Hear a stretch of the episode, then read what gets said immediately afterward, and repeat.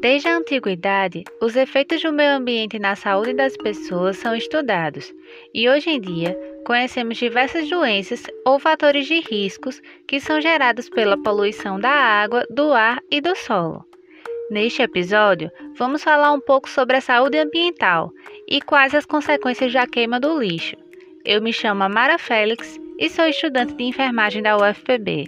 Eu me chamo Fred Martins e também sou estudante de enfermagem da UFPB. A produção e o descarte inadequado do lixo é um dos maiores problemas ambientais e de saúde da nossa geração. O lixo, também chamado de resíduo sólido, é gerado pela sociedade e resulta em risco para a saúde pública e para o meio ambiente.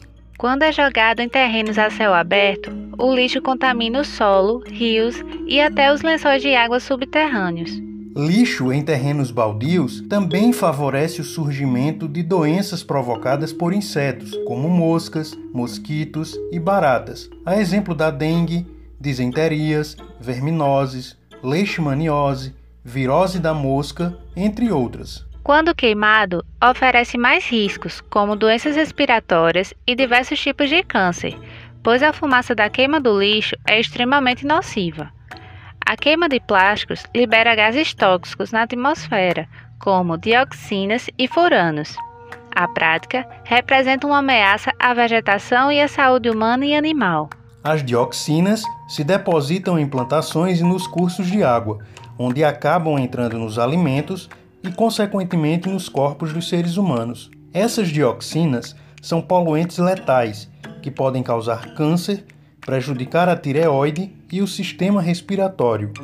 Outro produto químico, chamado de fitalatos, usado para deixar o plástico mais flexível, está associada a uma variedade de complicações de saúde, desde problemas de fertilidade e problemas neonatais entre bebês até alergias e asma.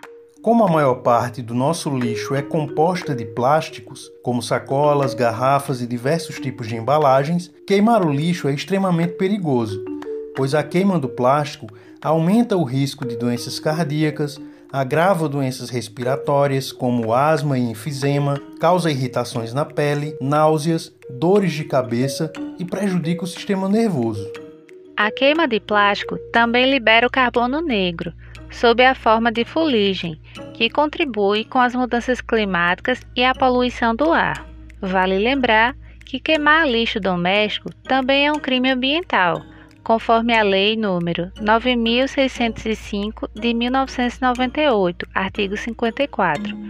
Ou seja, queimar lixo, além de ser prejudicial para a sua saúde, pode resultar em multa e até mesmo em detenção. O que é a política dos três R's?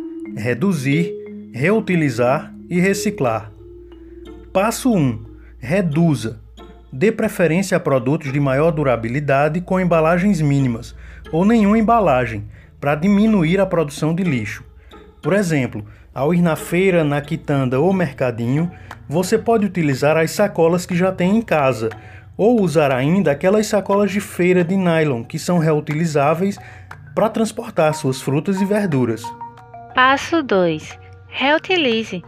Pense duas vezes antes de colocar um item no lixo. Encontre uso para ele, doe ou venda. Passo 3. Recicle. Separe seu lixo por tipos: vidros, plásticos, papéis e latas de alumínio.